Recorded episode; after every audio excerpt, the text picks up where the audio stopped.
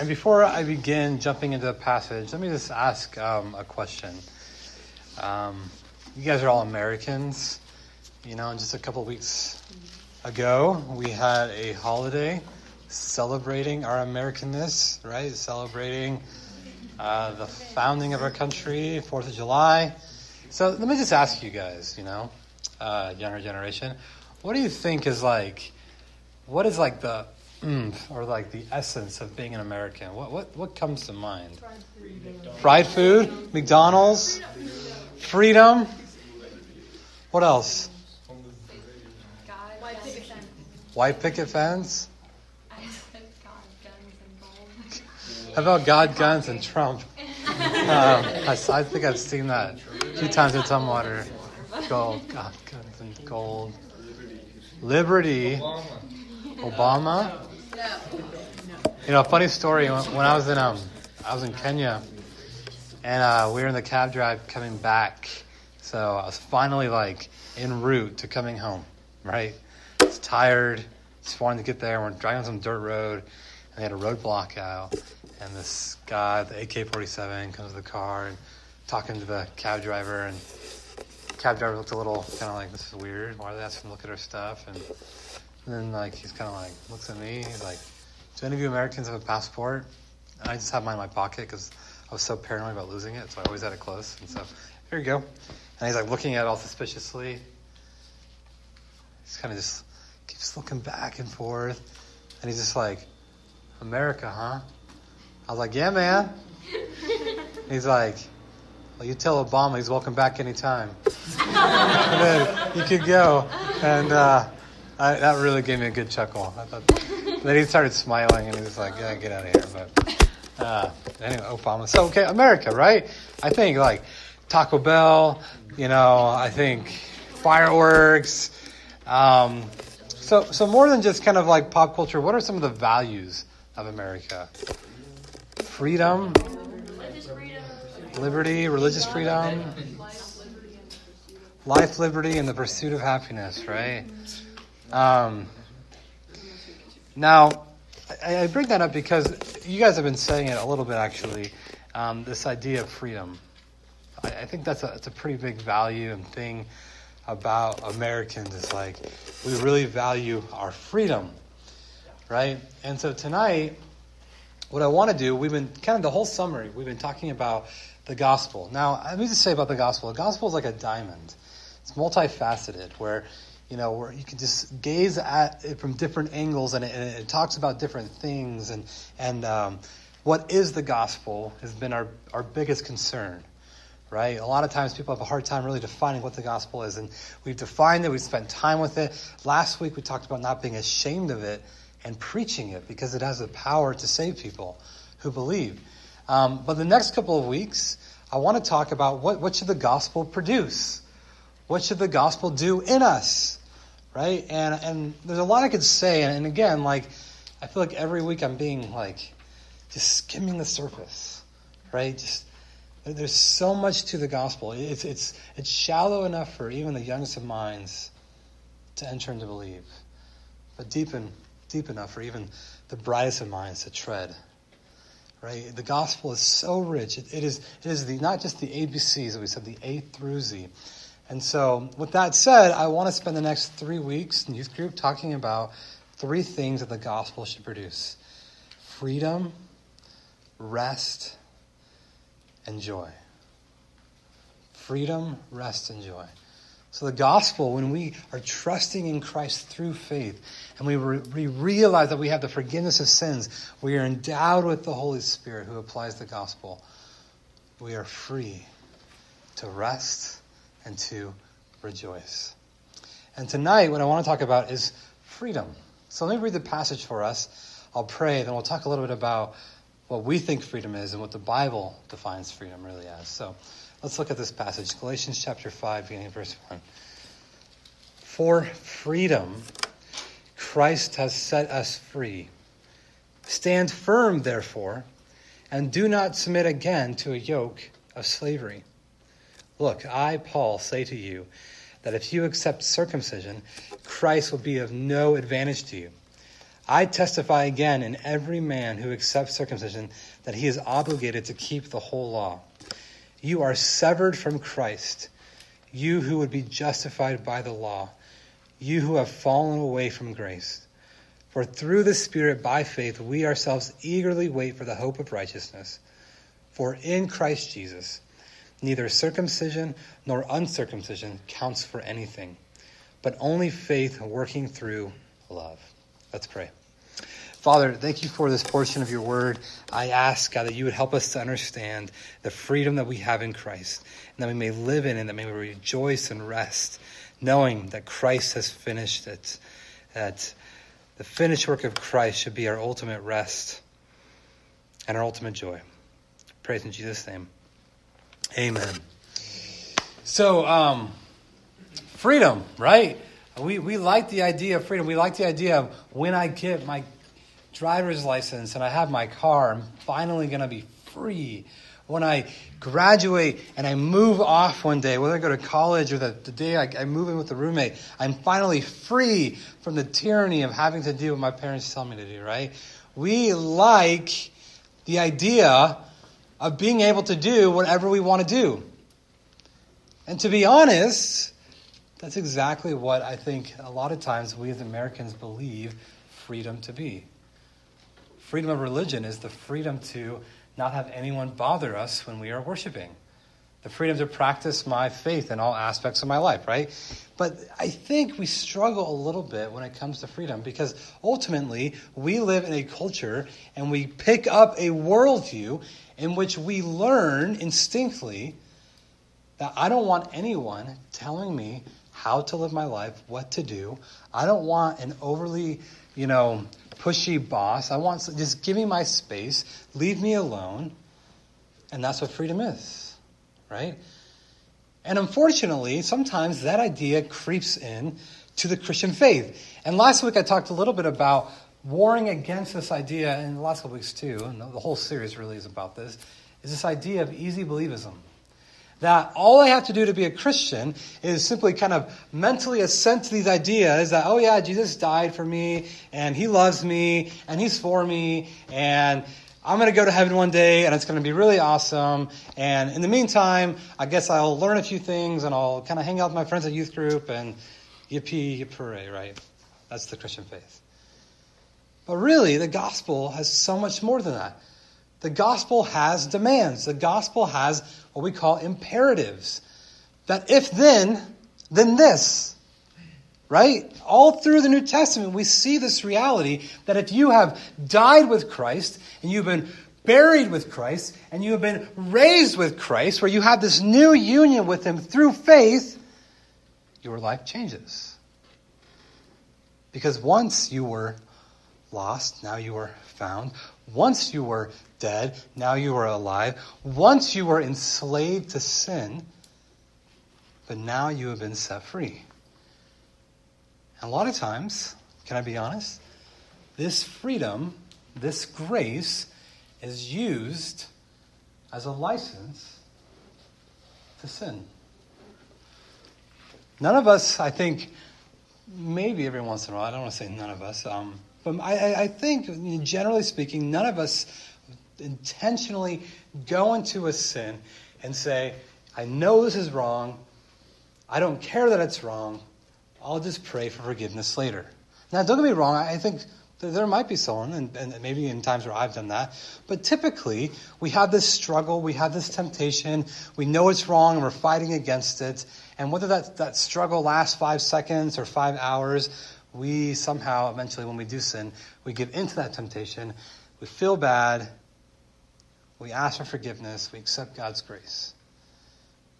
But the problem is, is a lot of times when we think about Christianity, when we think about Christ dying for us, we kind of just interpret it as, okay, I was really, really bad. I was going to hell. Jesus saved me, and now he kind of just set me back on the, the right course. And then he says, go fly, little butterfly.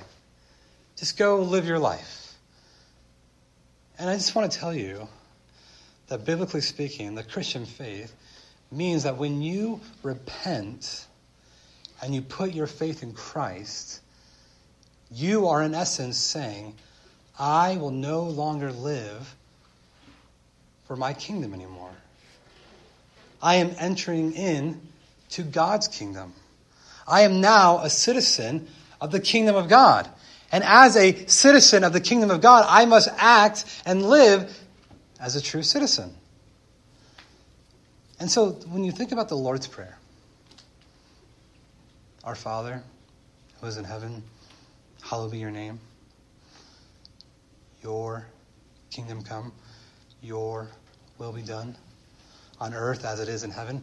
That really becomes the heartbeat of someone who is daily repenting. You see, again, we talked about this a few weeks ago, but I'll just bring it up uh, as a long way of introduction to this passage. Even the demons believe that Jesus died. The devil has better theology than me and you. It's not enough to simply just say you believe these things. What the Bible talks about is this idea of faith and repentance. And repentance is literally saying, I now align my allegiances with Jesus. I used to serve my flesh, the devil, the world. I did everything against the will of God. I sinned against him. I sinned against my creator, but now he has saved me in Christ. I'm now repenting and I will now serve God. I will accept the forgiveness he has for me. I am adopted into his family and I am now free to serve and to love him. And so let me just really quickly give you the definition of what Christian freedom is. Ready? Christian freedom is the ability to stop living for yourself and living for God. It's in a very simple way. Christian freedom is ending the tyranny of having to live for myself, but now living for God. So, in this great passage that Paul is saying in Galatians, and Galatians is a great book, what he is saying is not what typically we think of freedom. We think of freedom as the ability to be able to do whatever I want. Paul has something exactly opposite in mind. And so, what I want to do is briefly go over this passage and tie in some practical applications at the end. But here's what I, here's how I want to structure this, this uh, message. Paul is going to show us what we are freed from, and then he's going to show us what we are freed for. And we'll tie it all together at the very end. So, Paul, starting in the third section of this book, the first section is all about uh, uh like uh, Paul's kind of giving his biography, his own story. Chapters three and four, Paul gets very theological. You know, he's kind of making his big, you know, case and point. And chapters 5 and 6, he's pulling it all together. And here's the problem that these little Galatians believers are, are facing they are thinking that in order to be a faithful Christian, in order to be someone who God really cares about, that they have to believe in Jesus, but they also have to do these certain Jewish things, namely circumcision. Not really our struggle. Name, okay, I get that, right? How many of us saying like, man, I just, I'm so tempted to think that I must get circumcised in order for God to accept me. Nope, not us, right? But don't worry, we'll, we'll contextualize a little bit, okay? But, but here really is the issue Christ plus, Jesus plus. Okay? Remember the illustration I talked about my little daughter swimming? Mm-hmm. She was jumping, and she got close to the pool, but she didn't jump when I wasn't there to signify that the only faith we have is that Christ is going to catch us. But in essence, what they were doing is Christ, but also there's a floaty over there, and that might catch me too. Right? They, they, they, they wanted something more than just Christ.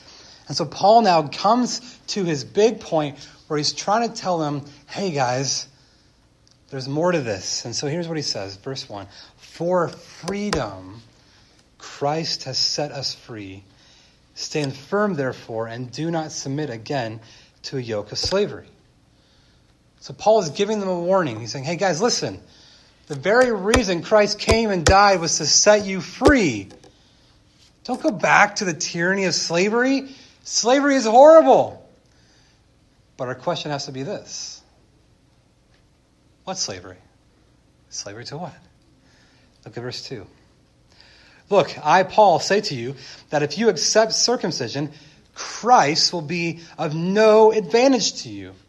I testify again to every man who accepts circumcision that he is obligated, now key point right here, to keep the whole law. You are severed from Christ. You who would be justified by the law, you have fallen away from grace. Paul is trying to make the point through the whole book of Galatians that as because of Christ, we no longer have to rely on our religious works to make us right with God. So every time the Bible mentions the law, right? Paul mentions it a few times here, right? He says, if, if you accept circumcision, you are obligated to keep the whole law. The temptation for Christians in the first century was to still act Jewish. That God is only going to bless me if I obey the laws perfectly. God is only going to be pleased with me if I do all the things written in the law of Moses. Now, here's the thing when it comes to law. Sometimes we, we can maybe take an imperative or a command in Scripture and make it a law, but a law is something that is an expectation. It's a burden that's put on you.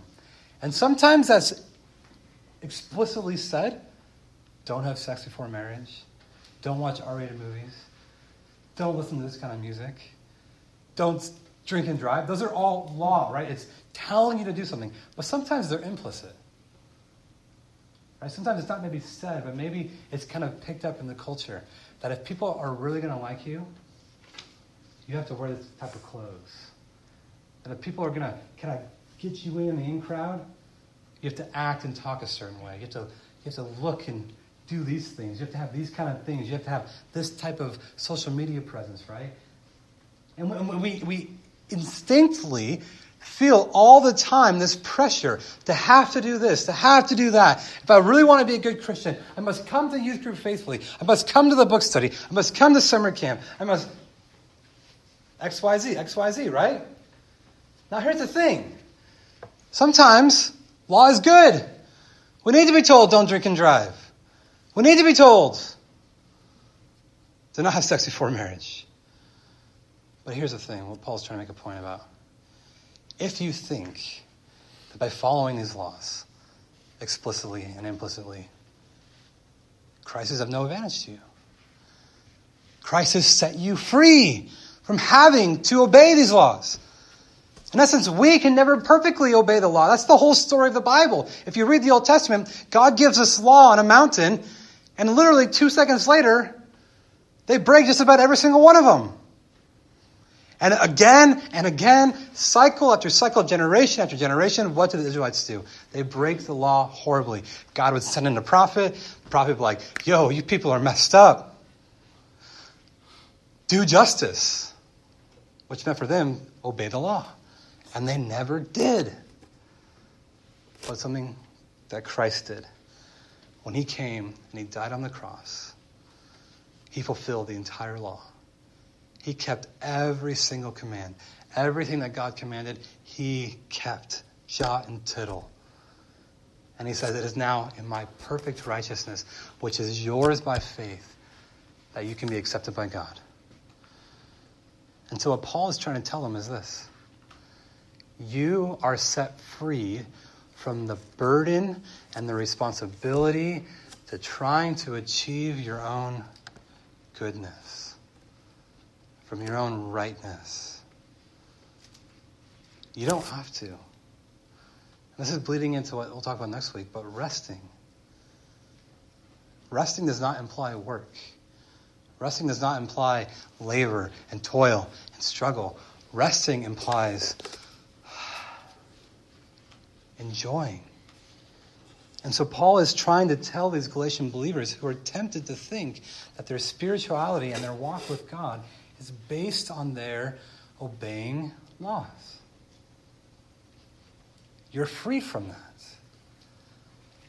Imagine you were a slave, and your entire life you lived in tyranny of your slave master. And he would yell at you, and he would demand things of you, and he would punish you, and he would make you feel ashamed and your entire life, anytime your, your taskmaster, your, your slave owner would come, come around, you would, you would fear. You would be ashamed of yourself. But then one day, someone comes in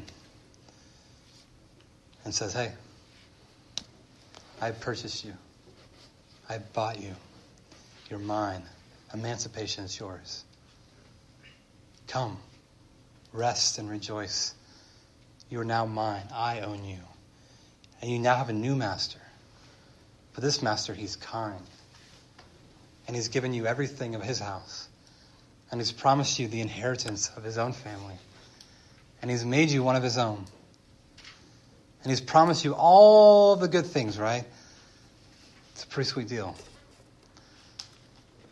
But the problem is, is that one day you're out in the field and you hear your old taskmaster. You hear your old slave owner. And you hear him yelling. And you hear him bossing people around. And your entire life you have this PTSD. And you, again, just by hearing his voice, become fearful and scared and ashamed. That is a lot like the picture that Paul paints in Galatians 5 between the wrestling of the spirit and the flesh, between the wrestling of living under the law or living under grace and by faith. We have been set free from the burden of having to please God by our own works. Okay, guys, listen, listen. We are freed. Jesus said, It is finished. I have accomplished it. My perfect righteousness, it is yours by faith. Simply by believing and trusting, by repentance, you have it all. You have the perfect righteousness of Christ. God now sees you through a lens of his own Son. And Paul, I mean, in, in no unclear terms, says if you think for a second that your own goodness will get you anywhere with God, Christ is of no advantage to you. He does nothing to you. It, can't be anything, mostly Jesus, but also I, am really going to try to do really good over here. Now, I think this point, what I'm saying here, we, we talk about this a lot in youth group. We talk about this a lot in church grace. But Paul also has something to say. Not just what we're freed from, but what we are freed for. Look at verse 5. For through the Spirit, by faith, we ourselves eagerly wait for the hope of righteousness. For in Christ Jesus, neither circumcision nor uncircumcision counts for anything, but only faith working through love.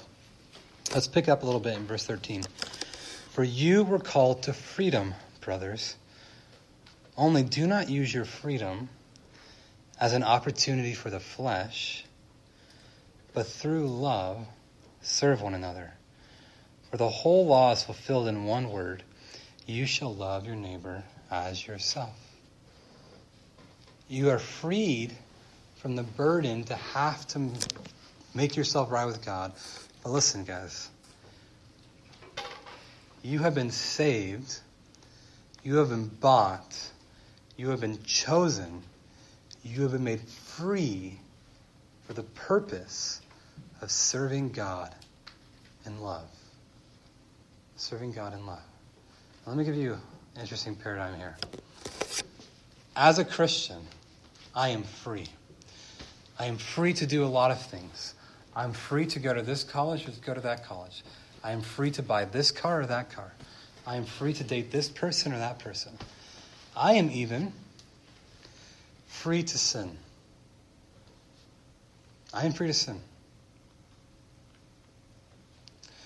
But Paul here says, even though we have Christian freedom, because again, I don't have to worry for a second that God is ever going to, you know, disown me or not allow me based on my righteousness, right? I'm free because of what Christ has done. But with this freedom, here's what you should use it for to serve one another, to love your neighbor as yourself. You guys, listen.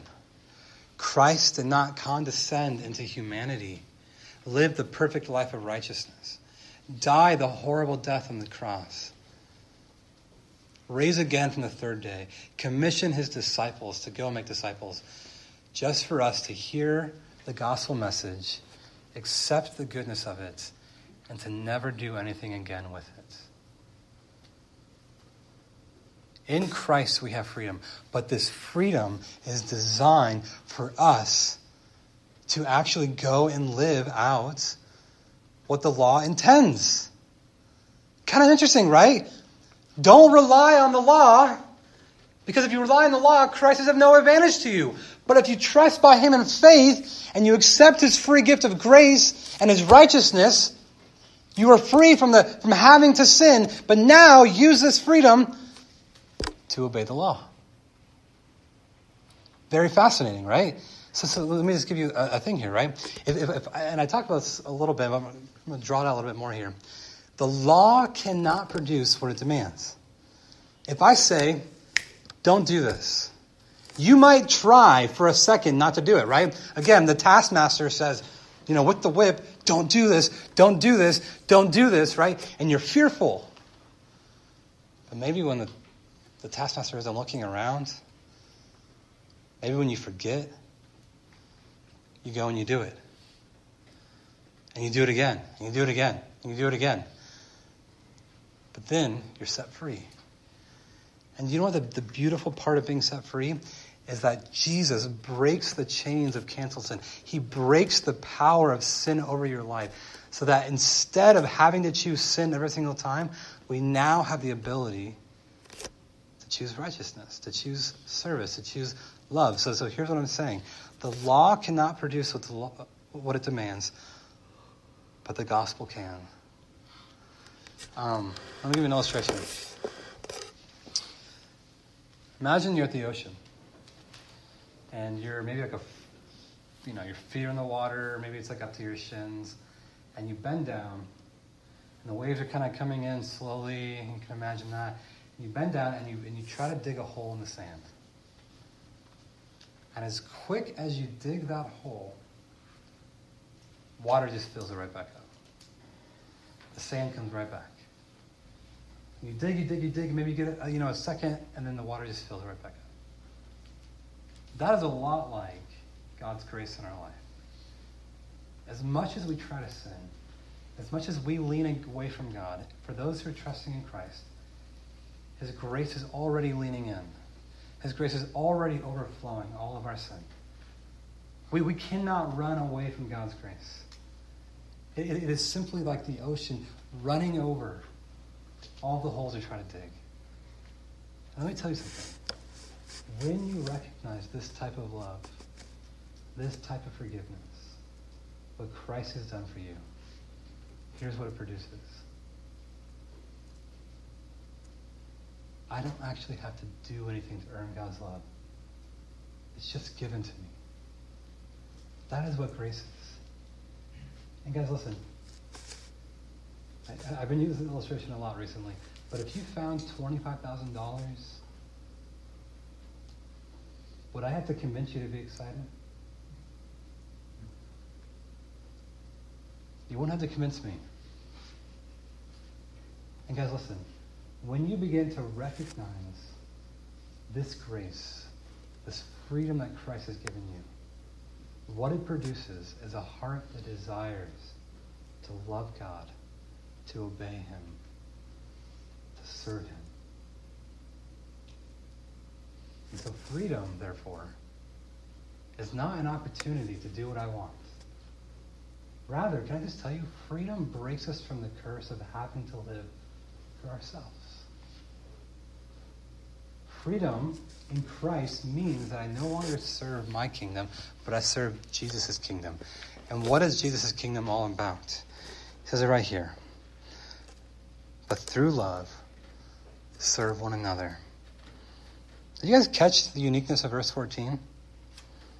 For the whole law is fulfilled in one word you shall love your neighbor as yourself. Why is that unique? Because typically, when we hear the law being fulfilled, typically, when we hear the great commandment, we, we, we hear it in two parts love the Lord your God by your heart, mind, soul, and strength, and love your neighbor as yourself, right? That makes sense? Why is it that Paul here only says the law is fulfilled in one way? you shall love your neighbor as yourself. Well, I think it's evident that the greatest way that we actually love God is by loving our neighbor. And so let's let's let's, let's tie this bow up a little bit here. what, what does this passage mean for high schoolers now?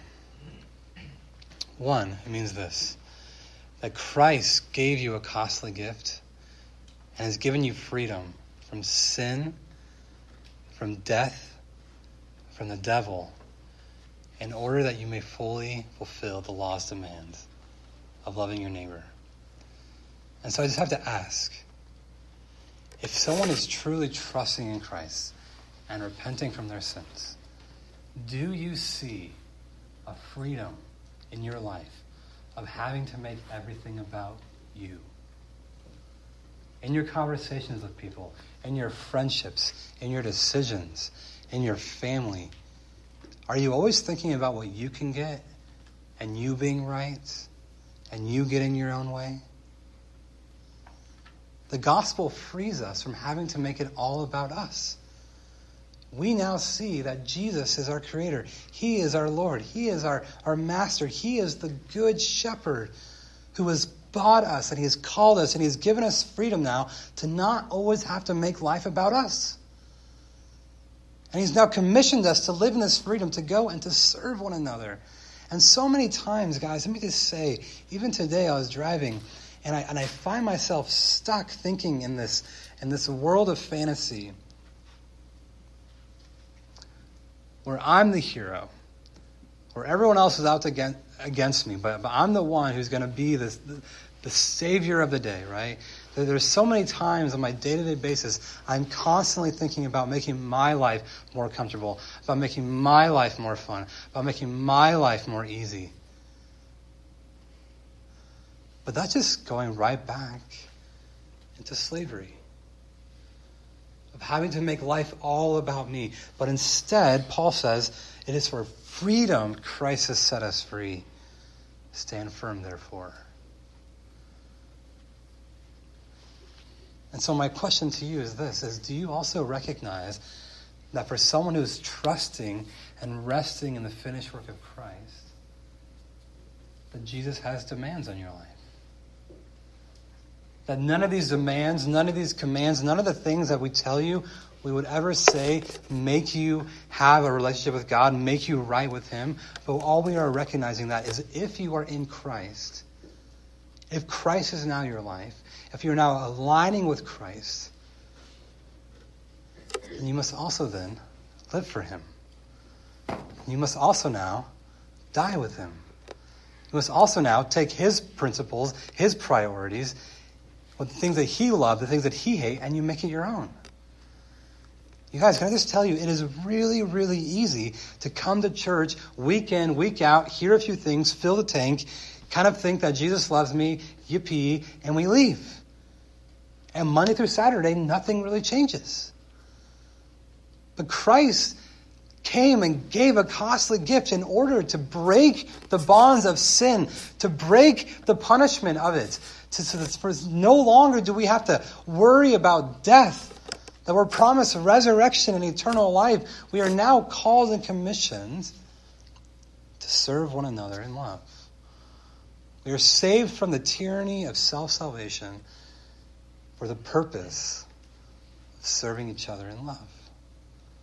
That, that is the heart of God. That is the heart of the gospel. That one of the things that Jesus really, really wants from us is to be free from our sin, to be free from having to feed the ego. And so let me just apply this in one more way. Let me be done. Is there an habitual sin in your life? Is there a sin in your life where you don't even have to think hard about it, but you just know that you come back to it over and over and over again? And insecurity, problem with gossip, problem with judging others, problem with lust, problem with comparing and maybe low self esteem, right? You just, you just know you fall for it every single time. I just want to tell you Christ has died, and He's given you freedom in order that you don't have to continue going back down to that evil tyrant of your sin, evil tyrant of the devil.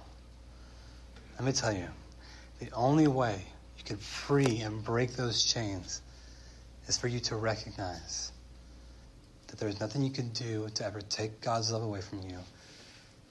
And there's nothing you can ever do to make God love you more.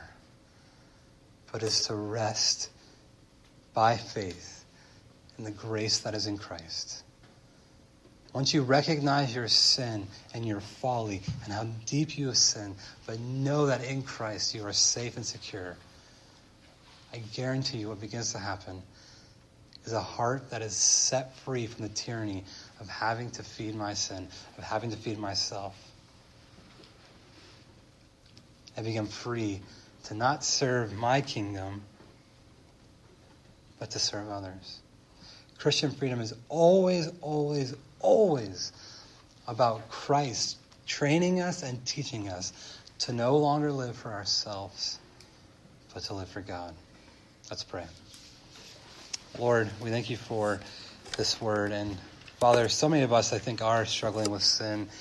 And God, we pray and we pray and we pray and we fight and we fight and we fight. And Father, I just want to pray for all the silent sufferers in the room. God, that it would be your grace, it'd be your patience that leads us to repentance. God, I, I ask that the Holy Spirit would have power in our lives that we would recognize that because Jesus has set us free, we no longer have to continue in sin. And so, Father, I pray that you'd help us to see how the gospel gives us the power to rest, power to rejoice.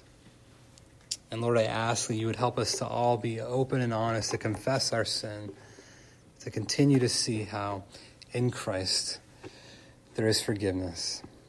And so, Lord, I pray that you be glorified, pray that you be honored. Help us to see Christian freedom as a delight and not a burden. Praise in Jesus' name. Amen.